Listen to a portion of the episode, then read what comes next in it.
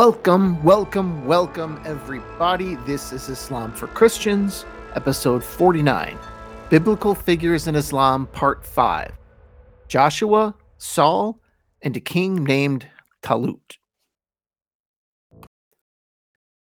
Joshua was the Bible's greatest military leader. It was Joshua who conquered the Promised Land and quite literally put the God of Israel on the world's map. And like David Ben Gurion, more than 3,000 years later, Joshua cleared the land for Israeli settlement and flexed the military muscle of the Jews. But unlike Ben Gurion, who was in actuality either an atheist, a pantheist, or a very, very late convert to actual religious Judaism, Ben Gurion founded Israel more as an ethno state than a theocracy you know, more interested in the Hebrews as a people than the Hebrew God. But regardless, unlike his modern equivalent, you know, who was Ben Gurion, the biblical Joshua clearly believed in the Torah. He believed in the God of Israel, and he credited much of his military success to his faith in the one true God. And this would be a familiar archetype later on for Muslims.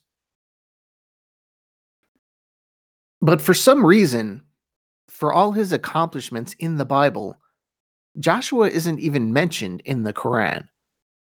Sort of.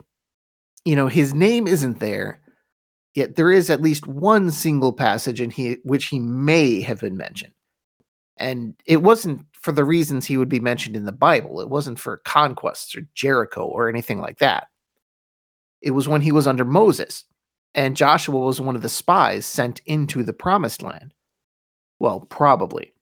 Uh, let me read the passage here uh, that might be Joshua. This is the Quran, Surah 5, verses 21 to 23. This is the Sahih International Translation, which I think is the easiest to flow version of this. O my people, enter the blessed land, i.e., Palestine, which Allah has assigned to you and do not turn back from fighting in Allah's cause and thus become losers. They said, O Moses, indeed within it is a people of tyrannical strength, and indeed we will never enter it until they leave it. But if they leave it, then we will enter. Then said two men from those who feared to disobey, upon whom Allah had bestowed favor, in other words, Joshua, Enter upon them through the gate, for when you have entered it, you will be predominant. And upon Allah rely, if you should be believers. So, when relating this to the Bible, the key number here is two. There were two men who feared God. Now, in the Bible, when Moses sent spies out to the promised land, only two of them, Caleb and Joshua came back with encouraging reports and faith in God that the conquest was possible. I mean, after all, if you really think about it, the report should have been irrelevant to the next military move, you know, because God said to go in. So, really, shouldn't that be enough? So, these two righteous men, given the biblical account of Caleb and Joshua, almost surely refers to the two of them. But again, it doesn't mention them by name. But really, I'm sure that's who is being talked about here, because really, who else could it be? So that's it from the Quran. So, for better or worse, Joshua doesn't play much of a part in the Quran, or really in Islam generally. Not that his work was unappreciated by the Muslims, it's just not a big part um, of Islamic sources of the story of the Quran, uh, which is rather prophetic in a weird sort of way when you think about it. Because when the new Joshua, you know, the new Joshua archetype, David Ben Gurion, when he swept into Palestine in the 20th century, once again clearing out the promised land, version 2.0, in that case, the main enemy would be Muslims. Yeah, it was Arabs, basically, some of whom were and still are Christians. But Muslims would be by far the most displaced group in all of this.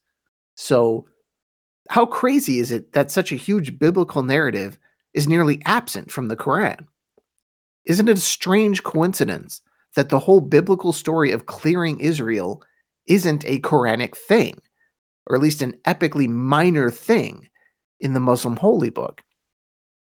Now, don't read too much into this. I'm not drawing any political or theological inferences from all of that. It's just a really, really interesting thing to think about from our vantage point in the 21st century. You know, we live in a time where most of us, if not all of us by now, have known nothing but strife between the Jewish state of Israel and the Palestinians. So, no Joshua, no marching around the city of Jericho, no walls tumbling down, no miracle at Gibeon, you know, no grand miracle where Joshua requests that the sun stand still and God grants this request and holds the sun so Joshua can fight in the daylight. No hailstones from heaven and very little record of the conquest of Canaan. And this actually makes sense because the Quran is not the record of the Jewish people in the same way that the Bible is. You know, it's more the record of the holy people, you know, than the Jewish people as a whole.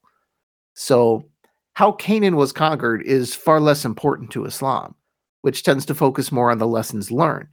And not that there weren't great lessons in the book of Joshua, most notably obedience and the military consequences of disobeying a direct order from God. You know, Muhammad would actually pontificate on something similar after an early Muslim battle went less than spectacularly.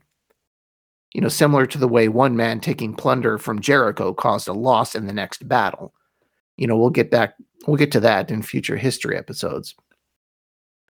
You know, these these are actually terrific Islamic themes. And you'd think the Quran would love that. But alas, Joshua just did not make the cut. You know, maybe there are just too many lessons too similar to that. And Joshua simply could not distinguish himself from the biblical figures of greater stature. So that means we have to move on past Joshua, past the conquest of the promised land, past the judges, and all the way on to the age of kings. Now, for those who remember Sunday school or CCD or wherever it is that you went, you know, we start with the first king, Saul. Now, how did Saul become king? This story tends to stick in a in a child's head, particularly in America, because American Christians, you know, this fits right in with our national narrative. You know, it's almost something like out of something out of history class, even more than religion class because it sounds the themes of how Saul became king in the Bible sounds like something right out of Boston, you know, circa 1776 or Paris at a sim- similar time, or anywhere in history that they thought the only good king was one with a severed head. So, in this story, the Israelites want a king. They want a centralized authority to make them like other nations and the prophet Samuel warns them against this, giving a pretty good sermon on tyranny. This is from 1 Samuel chapter 8. So Samuel told all the words of the Lord to the people who were asking for a king from him. He said, These will be the ways of the king who will reign over you. He will take your sons and appoint them to his chariots and to be his horsemen and to run before his chariots. And he will appoint for himself commanders of thousands and commanders of fifties, and some to plow his ground and to reap his harvest, and to make his implements of war and the equipment of his chariots. He will take your daughters to be perfumers and cooks and bakers. He will take the best of your fields and vineyards and olive orchards and give them to his servants. He will take the tenth of your grain and of your vineyards and give it to his officers and to his servants. He will take your male servants and female servants and the best of your among men, young men and your donkeys, and he will put them to work.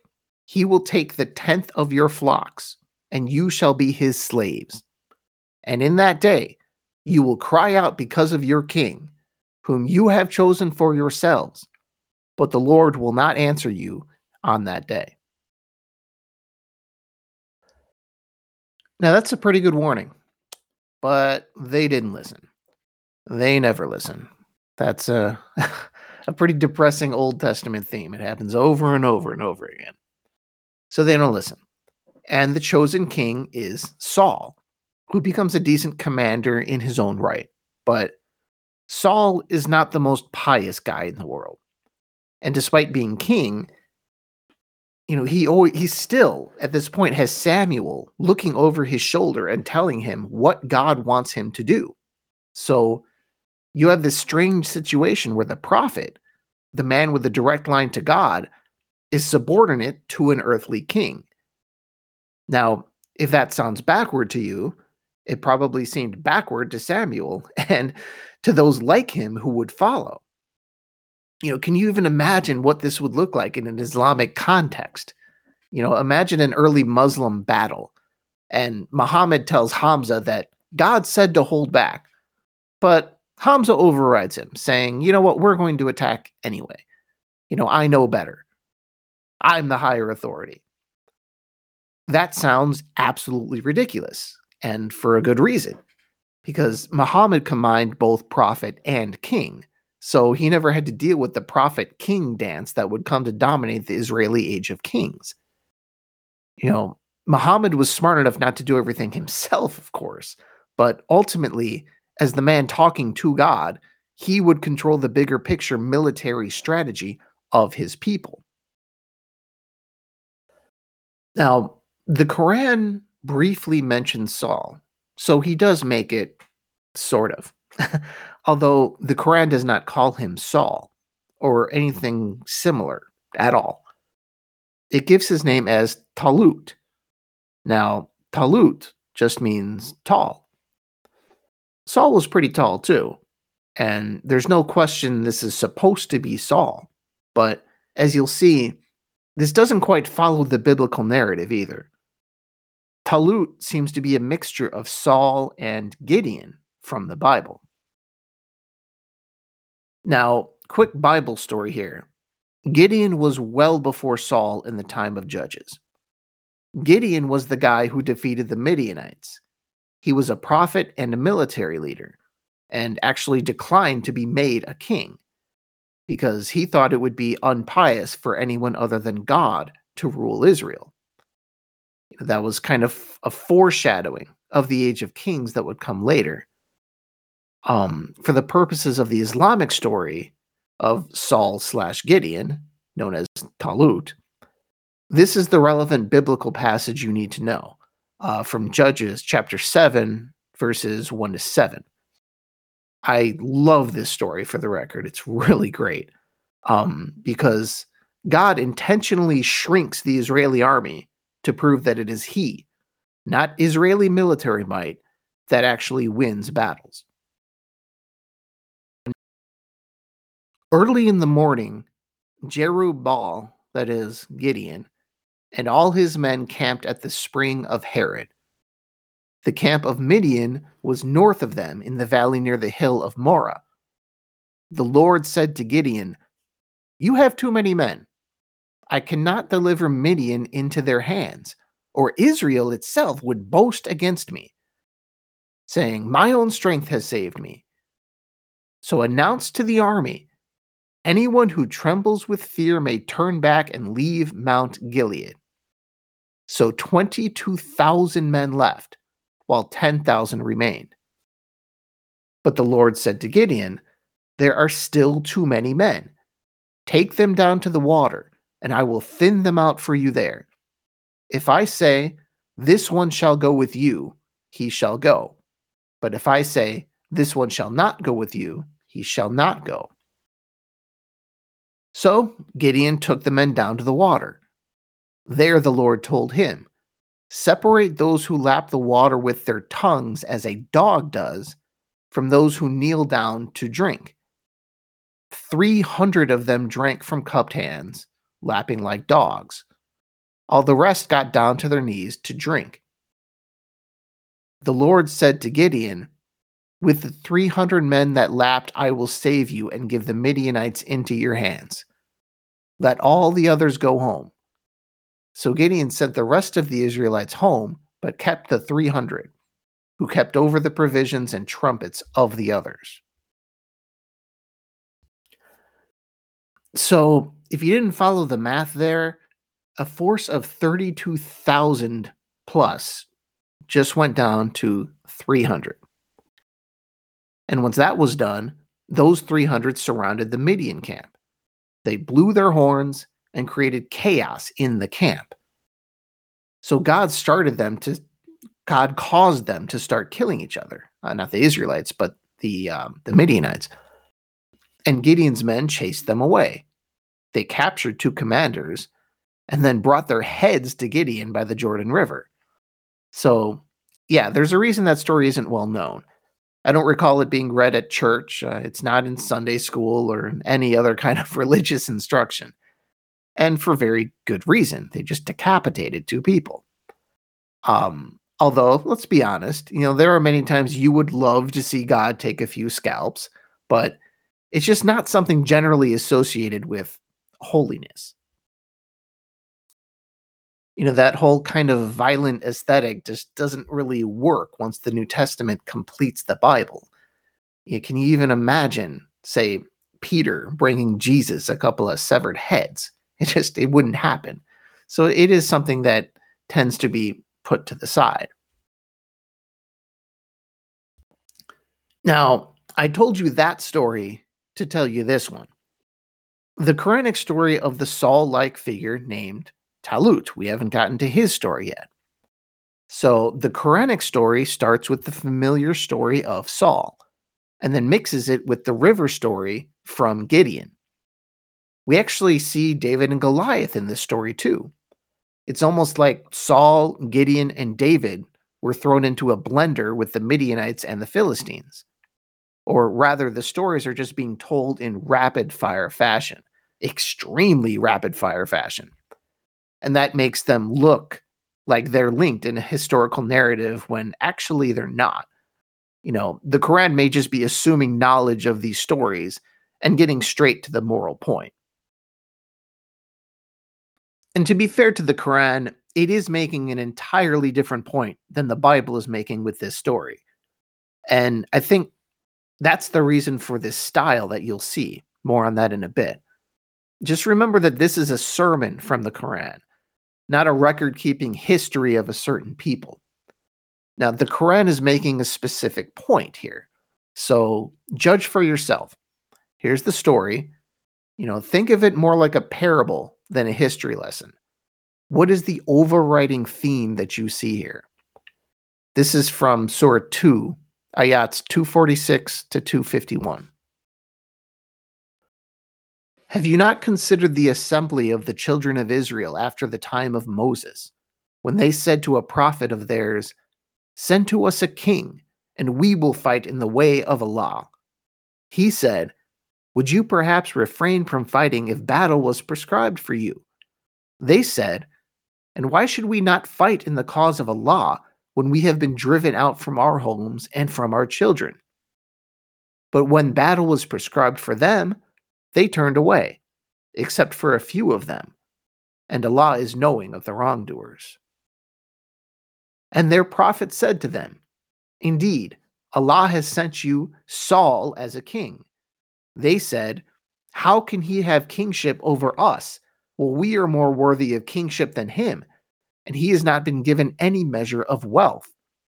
He said, Indeed, Allah has chosen him over you and has increased him abundantly in knowledge and in stature.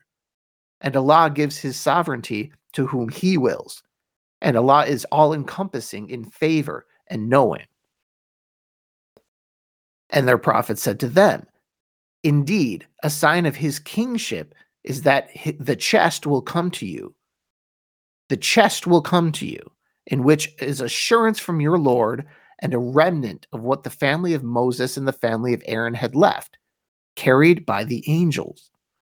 Indeed, in that is a sign for you, if you are believers. And when Saul went forth with the soldiers, he said, Indeed, Allah will be testing you with a river.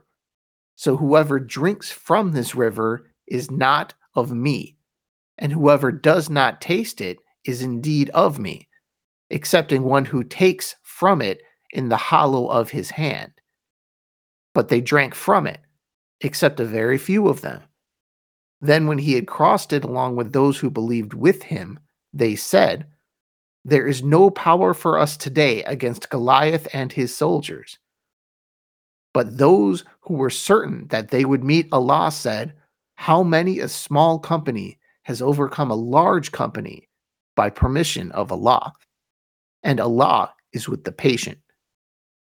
And when they went forth to face Goliath and his soldiers, they said, Our Lord, pour upon us patience and plant firmly our feet and give us victory over the disbelieving people. So they defeated them by permission of Allah, and David killed Goliath. And Allah gave him the kingship and wisdom, in other words, prophethood, and taught him from that which he willed. And if it were not for Allah checking some people by means of others, the earth would have been corrupted. But Allah is the possessor of bounty for the worlds.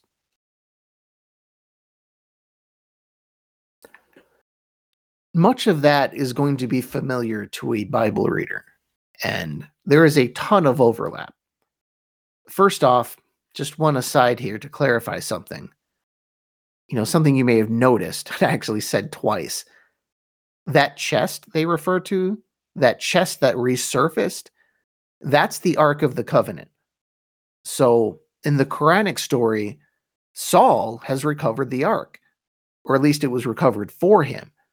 And God is using that to demonstrate Saul's legitimacy.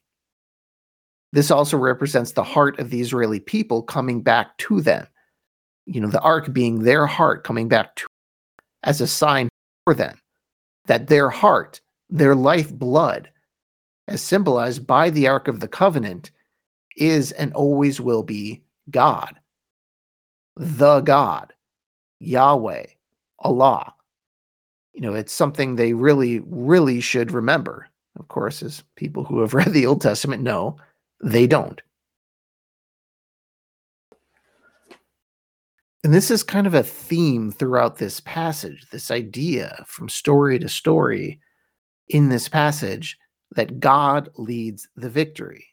That's such a key takeaway. If you are right with God, everything will flow well downstream. If you are not right with God, the river dries up, and so does the strength of your people. God came first. The ark then Saul, then battle. The drinking test, then the battle.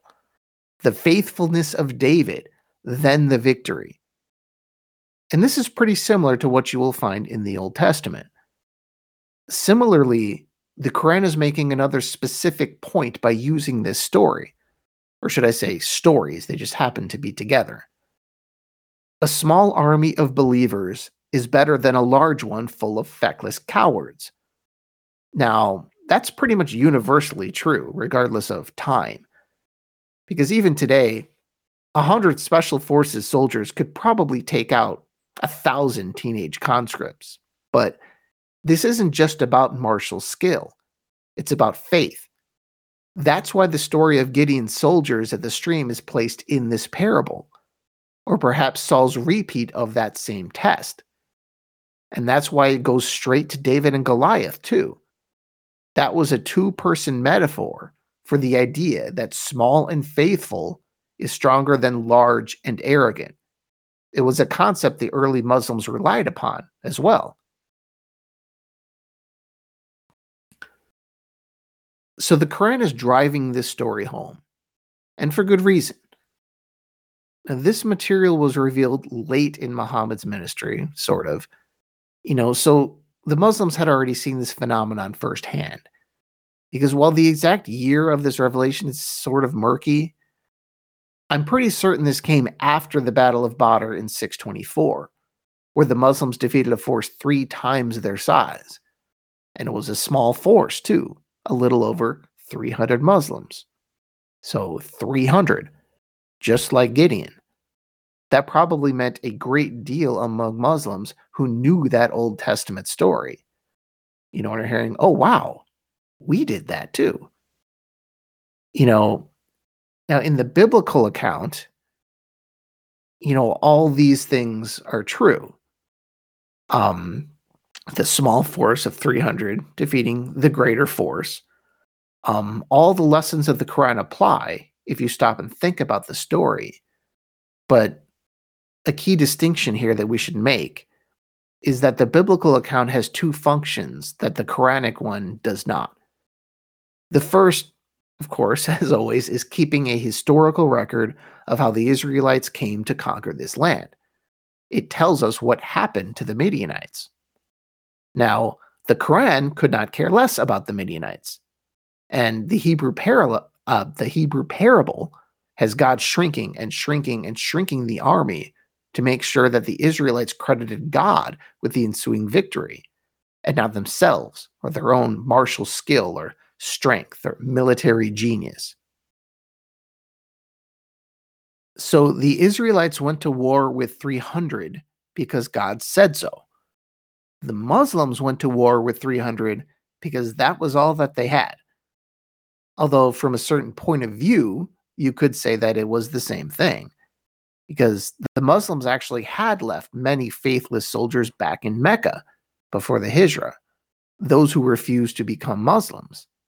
By becoming Muslims, they were drinking the water like Gideon's men, or in the common Islamic version, Saul's men. Uh, this made it into the Hadith, actually, where Muhammad draws the comparison to the battle to the Battle of Badr. This is Sahih Bukhari, uh, 3957. Narrated Al Bara. The companions of the Prophet Muhammad who took part in Badr told me that their number was that of Saul's, i.e., Talut, same person the number of Saul's companions who crossed the river of Jordan with him, and they were over 310 men. By Allah, none crossed the river with him but a believer. One of those believers was Ali, who was Muhammad's sort of son, his cousin, and eventual son in law. Ali was a young man at the time, probably early 20s, but his status as a warrior became legendary after Badr. Not only did he win one of the first three duels, along with his much older relative and legendary lion hunter Hamza, but Ali is largely believed to, has, to have caused half the enemy casualties at Badr. Now, that's wild in any battle, of any age. That's completely insane. It seems impossible. Can a young man on faith alone become that prolific of a warrior? Now, in the religious world, absolutely that can happen. It's not the size of the man which brings victory, it's the size of the faith in the man. You know, kind of like that other guy who was vaulted to prominence fighting in a more powerful man's army David, or as the Muslims call him, Dawood. Thank you, and I'll talk to you next time. Inshallah.